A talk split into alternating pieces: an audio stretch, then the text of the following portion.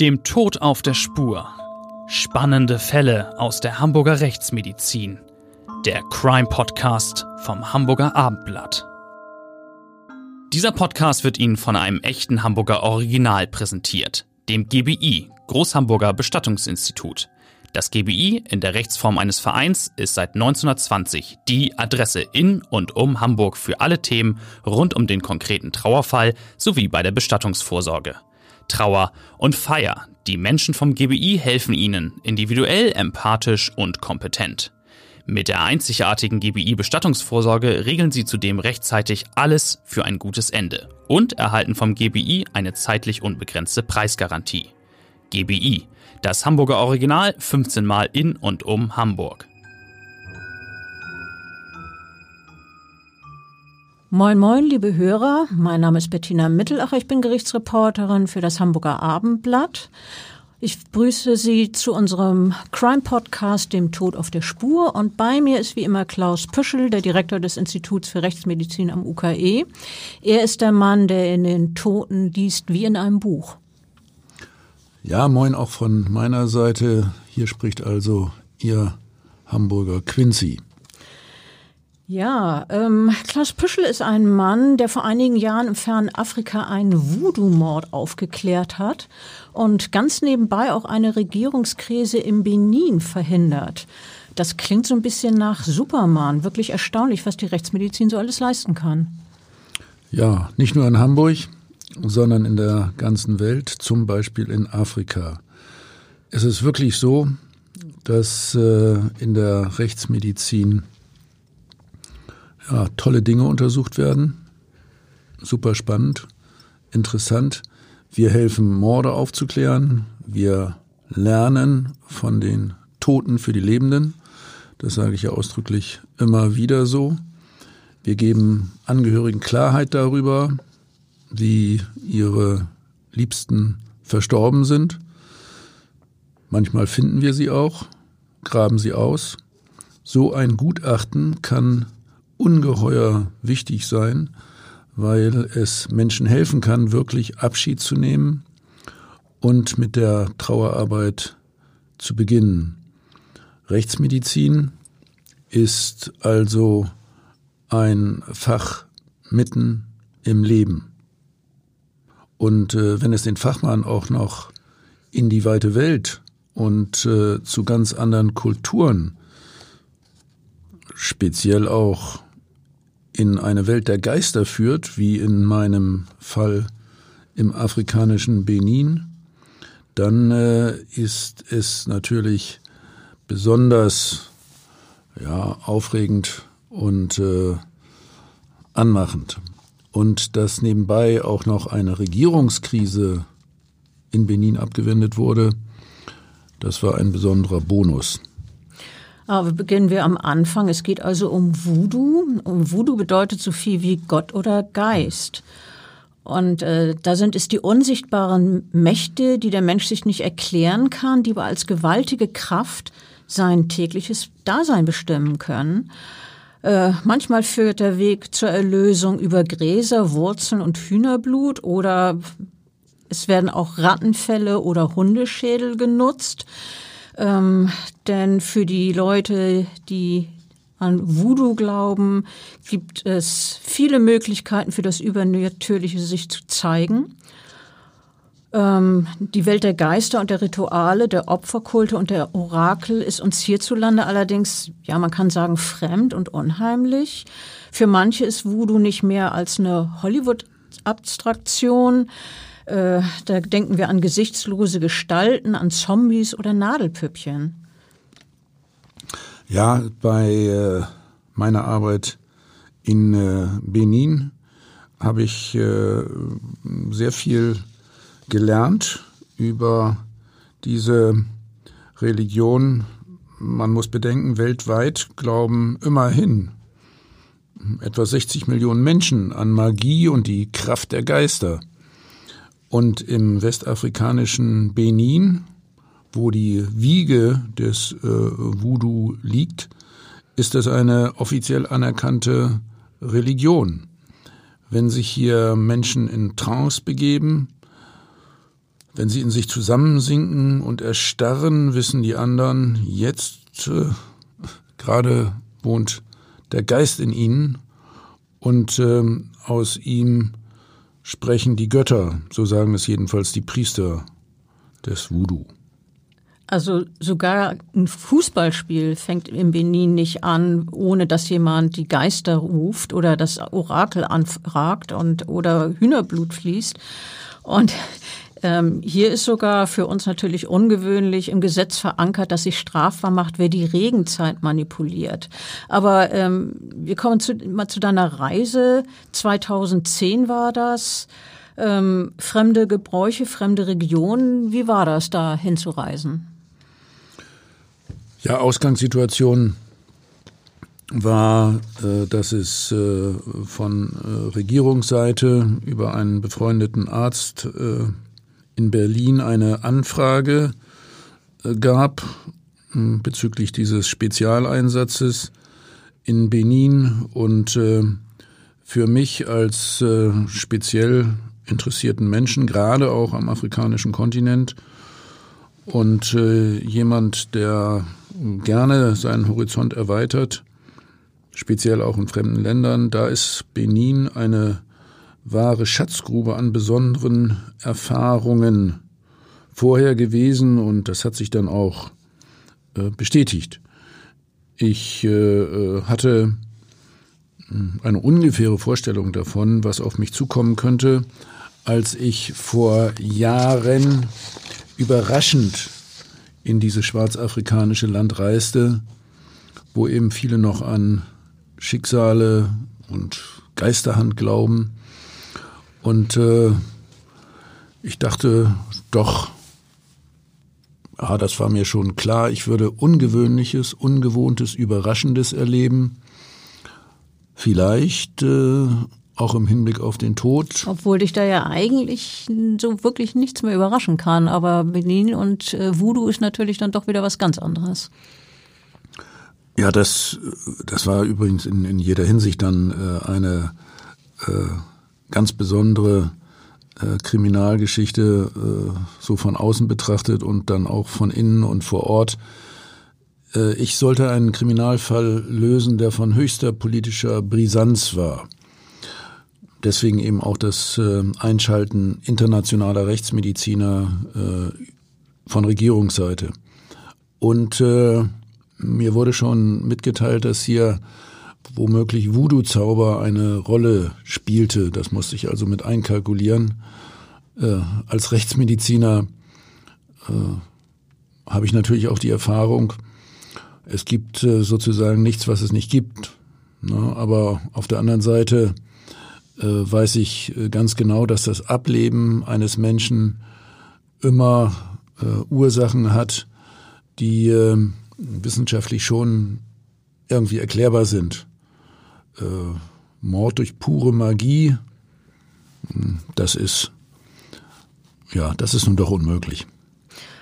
Versetzen wir also uns in das Jahr 2010, in dem sich der Fall zugetragen hat, wo du nach Benin musstest. In diesem bitterarmen Land standen Wahlen an und eine Regierungskrise drohte. Ähm, der amtierende Premierminister hatte eine besonders schlechte Presse. Ihm wurde Korruption vorgeworfen von der Opposition. Es ging unter anderem um den Verkauf besonders attraktiver Grundstücke, wo er seine Finger drin gehabt haben soll und bestechlich gewesen sein soll. Und äh, ein äh, hoher Finanzbeamter, der Insiderkenntnisse hatte, der hat ganz besonders äh, intensiv die mediale Kampagne an die, gegen die Regierung befeuert. Ja, und dann ist dieser Mann am 17. August 2010 plötzlich verschwunden. Erstmal äh, war das eine Vermisstensache. Als solches haben die Ermittlungsbehörden das eingeschätzt. Aber dann gibt es auch noch wilde Spekulationen, was mit dem Mann geschehen sein könnte. Ob er freiwillig abgetaucht hat, ob man ihn womöglich entführt und versteckt hat oder ob er getötet worden ist. Ja, das war äh, da tatsächlich die gerade auch in den Medien äh, vertretene Theorie, Vermutung, dass die Regierung einen lästigen Kritiker loswerden wollte, äh, um so äh, ja die anstehenden Wahlen eher zu gewinnen. Man könnte also sagen, mundtot sollte der Mann möglicherweise gemacht werden, mundtot in seiner ultimativen Variante. Ähm, der Machthaber war sehr bemüht, den Fall aufklären zu lassen und sich eine weiße Weste zu schaffen. Und äh, deshalb hat er die Ermittlungsbehörden auch äh, unter großen Erfolgsdruck gesetzt. Es sollte alles getan werden, um das Schicksal dieses kritischen Finanzbeamten zu klären. Und äh, man hat dann also auch die Handydaten des Vermissten verfolgt und äh, sein, festgestellt, dass sein Weg direkt in die Hütte eines Voodoo-Zauberers ähm, führte. Und ähm, man hat erfahren, dass der Finanzbeamte sich regelmäßig in die Hände des Zauberers begeben hat, weil er nämlich von dem Fetischeur, so werden die Leute da genannt, Hilfe wegen medizinischer Probleme sich versprochen hat. Er Erfolg und Wohlstand durch ihn durch ihn erreichen. Ja, und außerdem hatte er neben seiner Familie eine Geliebte, die schwanger war. Und offenbar hat er auch gehofft, dass ihm da der Fetischeur helfen kann. Ja, also diesen, diesen Zauberer, den Zauberern oder auch Fetischeuren werden eben übersinnliche Kräfte äh, zugeschrieben. Und ähm, dieser spezielle äh, Zauberer dort äh, hatte Kunden eben auch bis äh, in bessere Kreise äh, hinein. Und äh, der äh, Fetischeur wurde dann von äh, der Polizei äh, gesucht und äh, unter etwas merkwürdigen Bedingungen gefunden. Er saß nämlich zufällig gerade wegen einer anderen Geschichte äh, im Gefängnis. Und äh, er hat dann den, den Beamten Folgendes erzählt. Er habe mit diesem Finanzbeamten da eine äh, Voodoo-Sitzung äh, in seinem Zauberraum äh, abgehalten. Übrigens, wenn ich den Zauberraum beschreiben würde, dann müssten wir hier fast einen speziellen Podcast nochmal äh, anfangen da äh, gibt's wirklich eine irre Situation mit speziellen Lichteffekten, Knochen, was da so alles rumliegt. Äh, ja, das äh, Spannendste, die Augen von so einer äh, Voodoo-Puppe speziell beleuchtet und dann rot aufleuchten mit Deckeln von Colaflaschen. Also äh, ein, ein äh, sehr spezielles äh, Ambiente. Und hier hat der Fetischeur dann äh, dem äh, Beamten einen Zaubertrank verabreicht. Hat er wenigstens erzählt bei seiner Vernehmung. Äh, ja, wir gehen davon aus, äh, dass der sich ein bisschen mit medizinischen Dingen auskannte und äh, da ein äh, Beruhigungs- bzw. Schlafmittel reingemischt hat. Konnte man später dann nicht mehr nachweisen. Äh, er wollte den Finanzbeamten äh, ja angeblich in Trance versetzen. Ich denke, er hat ihn betäubt. Und äh, der Fetischeur hat dann äh, später das aber anders erzählt. Er äh, hat gesagt, der Beamte hat einen Kollaps erlitten und äh, sei gestorben. Also ohne dass der Fetischeur was dazu könne. Und um den Leichnam nun loszuwerden, äh, ja, habe er dann einen Weg gesucht, um ihn zu verbergen und sei schließlich auf die Idee gekommen, ihn äh, hinter seinem Grundstück so in einem Grüngelände mit äh, Schilf äh, einzugraben. Und äh, er hat dann gesagt, er könne für den Tod gar nichts.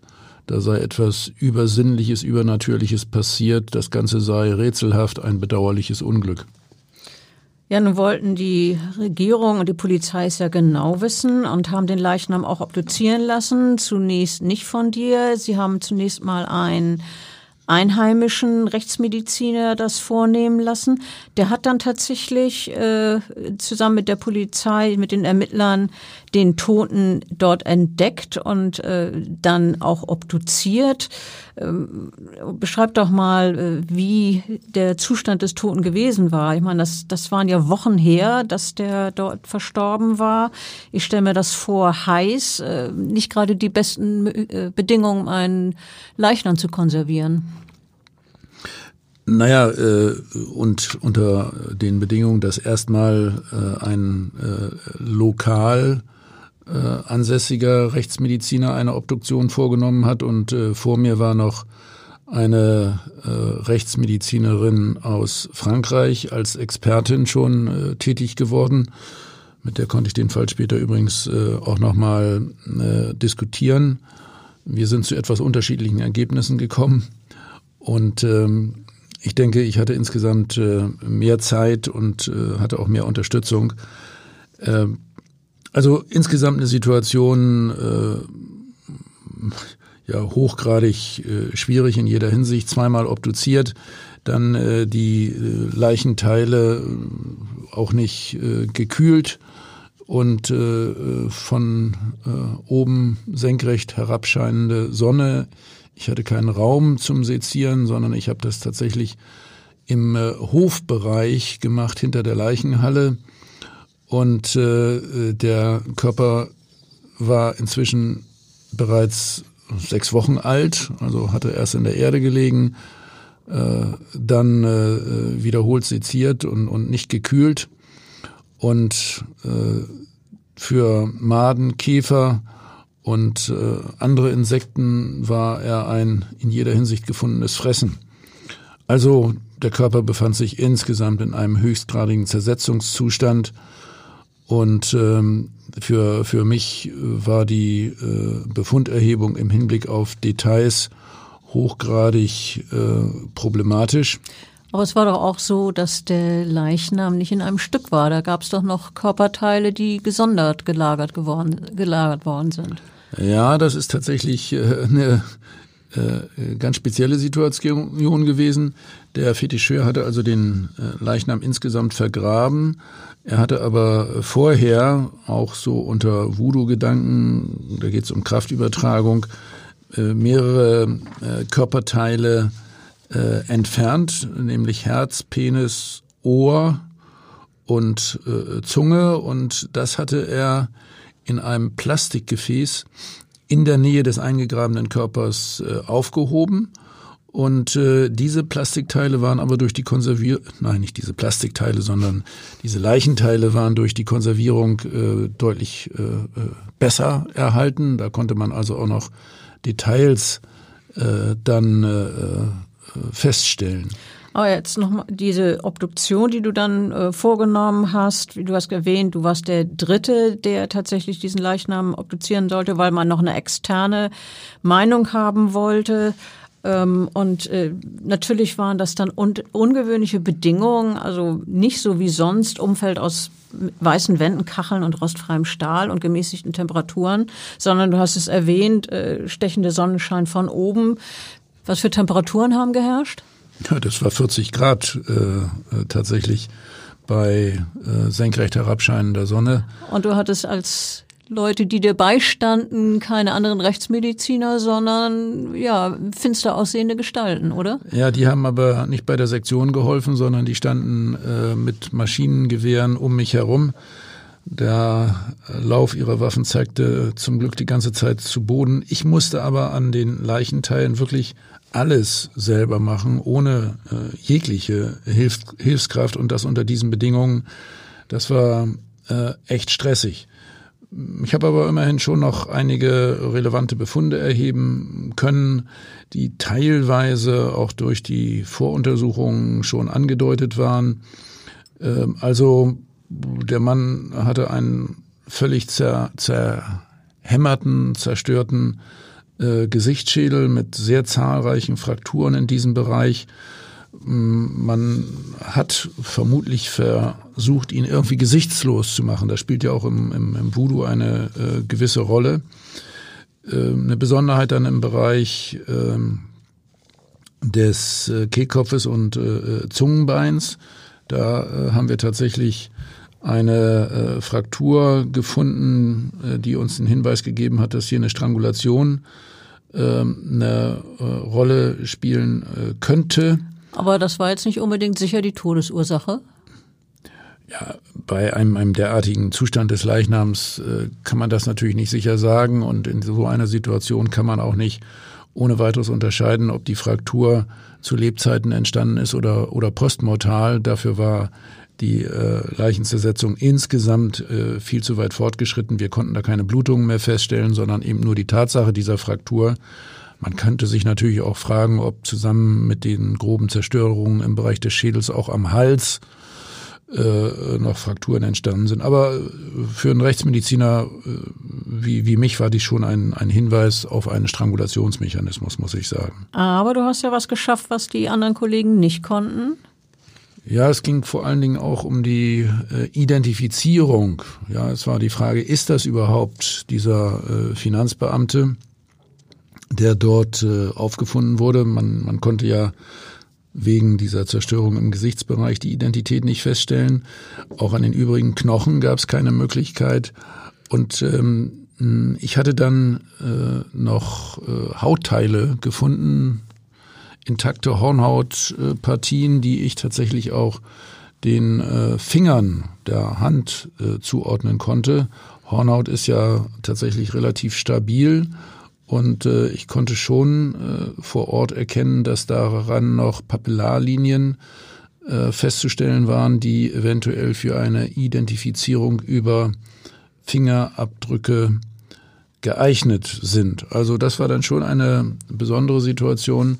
Ja, man sollte vielleicht dazu wissen, dass ja im Benin in den Pässen routinemäßig alle Fingerabdrücke des jeweiligen äh, Menschen der jeweiligen Person abgedruckt sind. Denn, und du konntest ja dann ahnen, wenn, wenn das tatsächlich gelingen würde, da Fingerabdrücke zu nehmen, und danach sah es ja aus, dass ihr Vergleichsmaterial gehabt hättet und dass das also zur Identifizierung äh, reichen würde. Ich nehme an, das ist dann erst in Hamburg gemacht worden. Aber was war denn eigentlich mit dem Kopf des Toten? Dazu hast du noch nicht wirklich was gesagt. Der war äh, nicht in dem Leichensack dabei, oder? Also jetzt geht's ein bisschen hin und her. Erstmal äh, noch zu den äh, Fingerabdrücken. Äh, wir äh, haben tatsächlich den Ausweis äh, bekommen äh, von diesem Mann und da waren tatsächlich äh, Abdrücke äh, aller Finger äh, drauf abgebildet und zwar auch in guter Qualität, so dass ich von daher dann äh, schon die Chance gesehen habe, äh, durch, durch Vergleich eine Identität äh, zu, zu erreichen. Und ähm, äh, zum äh, Kopf äh, muss man sagen, äh, dass äh, der Kopf ursprünglich tatsächlich ähm, beim Körper dabei gewesen ist. Den hatte man zwischenzeitlich dann gelagert in der Universität in einem Tiefkühlschrank äh, in einem äh, versiegelten Behältnis. Demnach war er im besseren Zustand als der Rest des Körpers. Das darf man wenigstens annehmen. Das ist ja hm. was anderes, als wenn der bei 40 Grad oder dann eben wohl bei 4 Grad also, gelagert wurde. Also e-, ehrlich gesagt, der war natürlich auch lange Zeit in der, in der Erde gewesen und äh, die Situation im Bereich des Kopfes entsprach auch keineswegs dem, was man hier bei Verstorbenen äh, gewöhnt ist, die einige äh, Tage vielleicht im Kühlschrank gelegen haben. Nein, das war schon auch in Bezug auf die Befunderhebung am Kopf problematisch. Aber dann, wenn ihr den Kopf hattet, ich nehme an, dass noch Zähne vorhanden waren, aus denen kann man ja rechtsmedizinisch viele Schlüsse ziehen, zum Beispiel ähm, auf das Alter des Toten oder auch aus welcher Region er stammt. Ja, und möglicherweise auch die Identität, wenn ihr äh, zahnärztliche Vergleichsunterlagen habt. Aber ähm, ihr habt ja mehr auf die Finger Abdrücke gesetzt. Aber äh, sag mal, konntet ihr aus den äh, Zähnen noch irgendwas ermitteln oder konntest du aus den Zähnen was ermitteln? Ähm, also das ist alles graue Theorie. Dafür braucht man dann natürlich ordentliche Dokumente von einem Zahnarzt, der den Zahnstatus und Gebissbefund äh, äh festhält. Äh, das ist in einem Land wie Benin nicht gegeben. Äh, selbst wenn die Person einzelne Zahnextraktionen oder vielleicht auch einzelne äh, Amalgamfüllungen hat. Also mit den Zähnen kommt man da äh, überhaupt gar nicht weiter und das Gesicht war ja, wie, wie gesagt, grob zerstört. Äh, man konnte äh, an den Knochen so ganz grob das Alter einschätzen, aber damit ist natürlich die Identität nicht gesichert. Nein, man muss ganz klar sagen, meine Hoffnung in diesem Fall äh, lag äh, eindeutig bei den Fingerabdrücken rein theoretisch. Hätte ich auch äh, mit DNA Identitätsuntersuchungen arbeiten wollen. Äh, es gab ja in äh, Benin Angehörige des Toten, da hätte man eventuell Rekonstruktionen durchführen können, wenn man äh, aus dem Knochen des Toten DNA extrahiert. Also ich habe dann schon versucht, über die Angehörigen tatsächlich die Identifizierung durchzuführen. Ich hatte darum gebeten, dass ich Abstriche von Angehörigen mitnehmen darf nach Deutschland und das entwickelte sich dann allerdings zu einer unglaublichen Hängepartie. Die wollten nicht. Erst wurde mir gesagt, die wollen und äh, dann hat die äh, Familie sehr lange miteinander palavert. Äh, es wurde da also sozusagen äh, ja eine eine Beratungssitzung abgehalten. Man hat dann auch mit Regierungsvertretern gesprochen. Äh, letztlich hat sogar der Justizminister selbst interveniert, weil natürlich der Regierung sehr daran lag, die Identität zu sichern und, und äh, ich im Hinblick auf DNA ihnen viele Hoffnung gemacht hatte. Ich hatte tatsächlich auch äh, schon damit gerechnet, dass wir aus der DNA des Toten äh, ja die äh, saubere Befunddokumentation bekommen. Das ist ja bei fortgeschrittener Fäulnis nicht selbstverständlich. Nein, aber die äh, äh, ja, die, die letzte Aussage der Familie war dann auf keinen Fall Abstriche, also Mundhöhlenabstriche, auf keinen Fall DNA für den Professor Püschel aus Hamburg, deren Befürchtung bestand darin, dass ich eventuell mit übermenschlichen Kräften über die DNA Einfluss nehmen könnte auf die Familie und äh, dann äh, von mir aus tatsächlich voodoo-mäßig äh, ihnen äh, Unheil bringen könnte. Damit wären wir wieder beim Superman, aber ich meines Wissens bist du des Voodoo doch noch nicht mächtig. Ähm, wir haben jetzt über diverse Körperteile gesprochen, über die Hände, Fingerabdrücke, über die Zähne, den Kopf. Aber ein paar Körperteile fehlen da ja noch. Da, erzähl mal, was war denn nun mit dem Ohr, dem Penis, dem Herz und der Zunge? Waren die quasi eingeweckt? Ja, eine Hausfrau würde das äh, vielleicht so, so nennen. Ähm, die äh, Flüssigkeit, äh, in der sich diese Körperteile befanden, war eindeutig formalinhaltig. Den Geruch kenne ich ja gut. Und ähm, man, man hat äh, also tatsächlich versucht, diese, diese Teile zu erhalten. Dahinter äh, steckt tatsächlich so die Idee, äh, sich über äh, Körperteile einer anderen äh, Person selbst Kräfte äh, zu verschaffen, also entweder besonders gut zu hören oder besonders klug zu sein äh, oder im Hinblick auf das Herz ein, ein besonders langes Leben zu haben. Also das Herz äh, spielt tatsächlich da im, im Voodoo äh, auch bezüglich des Altwerdens und, und der, der Jugendlichkeit Kraft eine ganz besondere Rolle. Und das war tatsächlich insgesamt erhalten. Ja, und das Gehör äh, steht für Sinnesstärke, das stimmt, ne? Ja, ja, und, und der, der Hodenpenis für, für Manneskraft. Ne? Ja, da kann man sich denken, ja. Und die Zunge für Beredtheit und Erfolg? Äh, so ist das. Und äh, deswegen äh, hat der Fetischeur ganz offensichtlich die äh, Organe konserviert, um tatsächlich äh, alle diese positiven Eigenschaften auf sich zu konzentrieren. Du hast schon erzählt, wie es da bei diesem Voodoo-Meister aussah, dass die Werkstatt so ganz chaotisch wirkte, von, von Figuren mit leuchtend roten Augen. Das war ein Cola-Deckel, hast du erzählt. Ähm, klingt für mich jetzt nicht so überzeugend. Ich würde da nicht an Voodoo glauben, aber äh, ja, man jedem das Seine. Ähm, erzähl doch noch mal ein bisschen mehr von dem, von dem Sammelsurium dort, das du da erlebt hast. Ja, also äh, das äh, ist äh, eine Ansammlung von unterschiedlichen Knochen, die zum Teil in Schüsseln äh, äh liegen, äh, zum Teil an, an Schnüren hängen, zum Teil angestrahlt werden. Äh, Knochen von äh, unterschiedlichen äh, Tieren, äh, dann liegen dort auch äh, Kräuter herum, getrocknete Pflanzen, Blumen und viele Dinge, die, die ich ausdrücklich eher so Müll zuordnen würde, also äh, Gegenstände, äh, ja, die man irgendwo anders nicht mehr gebrauchen kann, kaputte Scheren, Messer, Nadeln, also Nadeln spielen da ja eine große Rolle, Püppchen, also in, in unterschiedlichen Formen, vor allen Dingen auch genadelte Püppchen dann wieder. Ja, und äh, solche geisterhaften so kennt man Figuren. das so ein bisschen.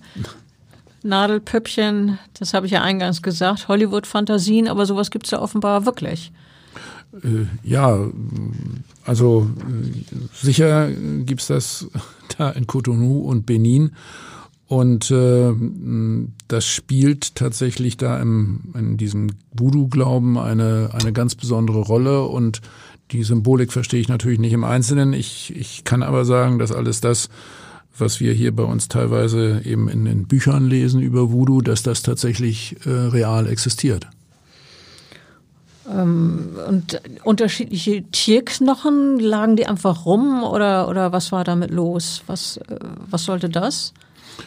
Ja, die äh, Tierknochen äh, sind in unterschiedlicher Art und Weise äh, drapiert und äh, zum Teil dann auch wieder zu, zu Figuren und Formen gelegt, zum Teil aber auch ungeordnet, äh, dann wiederum auch äh, durchsetzt äh, mit äh, Kerzen. Also auch da geht es, denke ich, darum, äh, dass äh, hier ausgedrückt wird, dass mit, mit diesen äh, Knochen eine, eine Beeinflussung äh, tatsächlich erreicht werden kann, dass, dass Kräfte übertragen werden und dass das insgesamt eine geheimnisvolle Situation ist und dieser Zauberer eben über, über menschliche äh, Kräfte verfügt. Wir haben ja eingangs gesagt, es ging um diese Regierungskrise. Du hast die abwenden können. Äh, dann ist ja also geglückt, die äh, Menschen, den Toten zu identifizieren anhand der Fingerabdrücke. Ist das richtig? Also die äh, Fingerabdrücke wurden äh, in Hamburg äh, rekonstruiert durch die Kriminaltechnik. Das war, denke ich, eine, eine super gute Leistung der, der Hamburger Kripo weil die Hautpartien, die ich mitgenommen habe, schon unvollständig waren und nicht alle Finger zur Verfügung standen. Äh, man hat sich da aber wirklich sehr viel Mühe gegeben und die Identifizierung war letztlich äh, völlig äh, eindeutig unter kriminaltechnischen äh, Gesichtspunkten. Und äh, ich habe dann auch mit hundertprozentiger Sicherheit vertreten, dass es sich bei dieser von mir äh, obduzierten Person, den, den Leichenteilen und, und Resten um diesen Finanzbeamten handelte. Das alleine war äh, für, für die äh, Regierung schon sehr, sehr wichtig, ähm, weil ja irgendwie immer noch der äh, Gedanke kursierte bei den Angehörigen und, und auch bei der äh, äh Opposition, dass äh, die Regierung eventuell diesen Mann irgendwo versteckt haben könnte, gefangen gehalten äh, hat und mh, mm, über Foltermethoden oder Einflussnahmen äh, versucht hat, tatsächlich den nicht nur mundtot zu halten, sondern aus ihm etwas herauszupressen über die Opposition. Ja, ihr habt dann äh, diese Untersuchungen vorgenommen, auch toxikologische Untersuchungen. Was ist bei Gift rausgekommen? War, konnte der äh, Fetischeur nun eindeutig als Mörder überführt werden? Wie ist das mit ihm weitergegangen? Also die chemisch-toxikologischen Untersuchungen äh, führten zu, zu keinem klaren Ergebnis. Die äh, Asservate, die ich mitgebracht hatte, also völlig verfaultes Gewebe und Knochen, äh, erbrachten auch bei sehr äh, figelinschen chemisch-toxikologischen Untersuchungen äh, keinen Nachweis äh, irgendeiner uns hier bekannten äh, giftigen Substanz. Das muss offen bleiben. Rein theoretisch gibt's ja auch noch Substanzen, die, die wir nicht kennen. Man muss aber auch davon ausgehen, dass die eben nach dem Tode äh, zersetzt werden. Also das blieb unklar. Äh, die Verletzungen im Gesichtsbereich, dieses äh, Zerhämmern der Knochen, das war für mich eindeutig postmortal entstanden.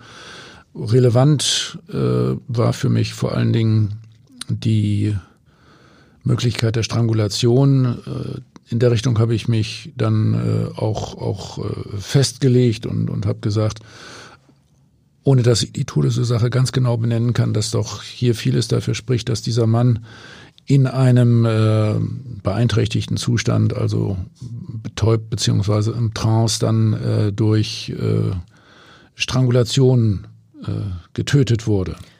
Damit war dann ja auch jedenfalls bewiesen, dass die obersten Politiker nichts mit dem Tod dieses engagierten Kritikers zu tun hatten. Äh, dann war der Präsident rehabilitiert und äh, wie ich weiß, hat er die nächsten Wahlen mit überwältigender Mehrheit äh, gewonnen. Womöglich wären die, wenn du da nicht auf den Plan gerufen worden wärst, die Wahlen anders ausgegangen. Ja, das äh, schreibe ich mir in der Tat ein bisschen auf die äh, Fahne, aber ich kann das äh, letztlich nicht genau beurteilen, was da eine, eine Rolle gespielt hat. Die Regierung hat äh, insgesamt äh, dann eindeutig äh, darauf gepocht, dass man nichts damit zu tun hat, dass das eben eine Einzelaktion dieses Zauberers war, der wiederum äh, überhaupt gar keine äh, Verbindung hatte zu Regierungskreisen. Und mh, mm, das Endergebnis war dann tatsächlich so, dass der Präsident mit äh, großer äh, Mehrheit wiedergewählt wurde und dass die Gruppe, die dann von diesem Finanzbeamten repräsentiert wurde, kein Kapital schlagen konnte aus diesem Mordfall. Ja, Glück für den Präsidenten, weniger Glück für den Fetischeur, für den Voodoo-Zauberer, der ist mehrere Jahre ins Gefängnis kommen oder sollte für mehrere Jahre ins Gefängnis kommen ist dann da allerdings nicht lange geblieben. Der ist ja, ja dann relativ schnell gestorben. Das hat Spekulation darüber äh, hervorgerufen, ob sich der äh, Zauber, den er sich selber aufgelegt hat, er hatte ja das Herz rausgeschnitten, äh, dass das ihm jedenfalls nicht genützt hat. Ähm, das hat also nicht hingehauen, wenn er es denn deswegen äh, sich äh, angeeignet hat. Aber ähm, dieser Fall hatte ja äh, auch nachdem du in Hamburg wieder angekommen bist, noch ein bisschen mit Voodoo zu tun. Und ich glaube, äh, auf der Rückfahrt hattest du noch ein äh, erstaunliches Erlebnis. Ja, äh, zunächst einmal noch zu diesem Fetischär, der äh, ist relativ schnell verschieden im, im Gefängnis, äh, da ich mit den Sicherheitskräften des Landes dort einen ja, schon sehr engen Austausch hatte und äh, die kennengelernt habe, äh, grübel ich äh, darüber nach, was dem passiert ist. Es hieß, er habe selber einen Herzinfarkt gehabt. Also genau das Gegenteil äh, von dem, was er sich versprochen hat. Also typischer Fall von dumm gelaufen, hat nicht hingehauen mit dem fremden Herz. Ja, und jetzt kommt das Herzthema nochmal. Also ich komme äh, in Hamburg äh, an. Übrigens nach einem gewissen Spießrouten laufen. Ich hatte ja die Asservate aus Benin im Koffer und musste damit über Paris äh, zu, zurück hier nach Hamburg und äh, mit etwas übel riechenden Leichenteilen, Knochen, Weichteilen für chemisch-toxikologische Untersuchungen, Hautpartien äh, durch äh, alle Sicherheitskontrollen äh, zu kommen, ist nicht so ganz einfach. Das war aber gut vorbereitet worden. Äh, also die äh, äh, Grenzschutzbeamten am Flughafen in Paris wussten gut Bescheid äh, und haben mich äh, 1A durchgeleitet, ohne dass äh, die von mir mitgenommenen Asservate, die hatte ich übrigens auch sehr gut verpackt natürlich, irgendwie kontrolliert wurden. Ne, da, äh, ich hatte Papiere bei mir, das war auch telefonisch so vorbereitet worden. Äh, das ist ja eine Situation, die ich kenne, dass man als Rechtsmediziner auf den äh, Flügen unter Umständen mal schräg angeguckt wird. Ja, und hier in Hamburg, ich will mit dem Taxi zurückfahren mit all diesen Dingen im Koffer und äh, oh Wunder, wer, wer fährt mich?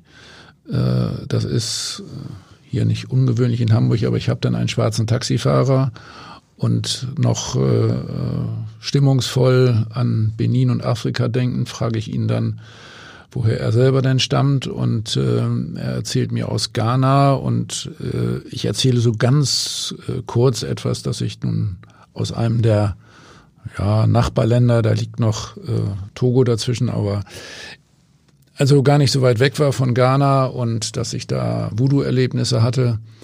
Und der Taxifahrer hat dann gesagt, ja, das spielt ja bei uns in Ghana auch eine große Rolle.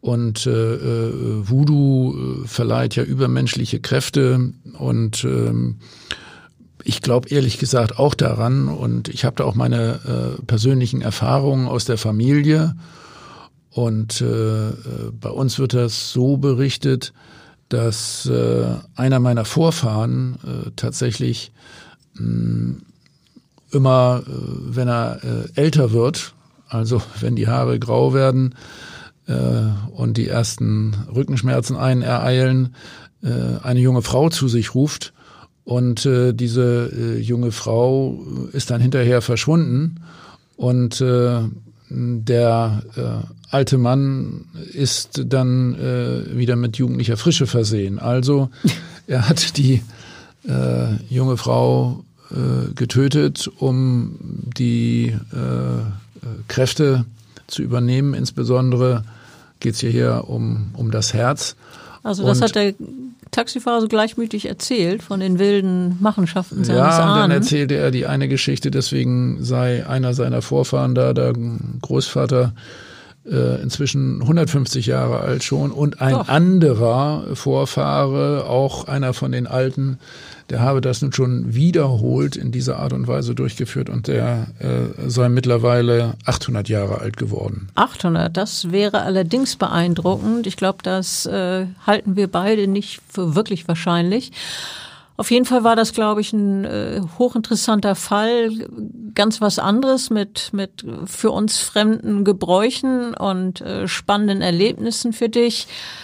Den Fall des Voodoo-Mordes, über den wir gerade reden, den haben wir ja auch in unserem Krimisachbuch beschrieben. Äh, Tote lügen nicht. Vielen Dank, dass du da warst und äh, vielen Dank und hoffentlich bis nächstes Mal. ja, äh, ich äh, wünsche den Zuhörern äh, noch einen schönen Tag und äh, hoffe, dass wir uns nicht sehen, äh, denn ich möchte ja nicht, dass Sie auf einmal einen Grund haben, in das Institut für Rechtsmedizin zu kommen. Also äh, einen schönen Tag, das war ein super Fall. Und äh, aus Benin äh, kann ich bei Gelegenheit noch äh, viele weitere Geschichten erzählen. Ich habe da dann nämlich auch eine Voodoo-Zauberin getroffen, die aus Europa stammt und eine eigene Voodoo-Schule inzwischen hat und die eine Voodoo-Priesterin ist und die im Urlaub lebt.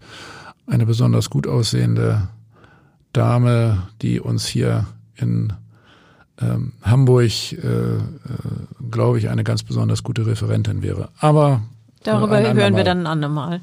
Vielen Dank und tschüss. Weitere Podcasts vom Hamburger Abendblatt finden Sie auf abendblatt.de slash podcast.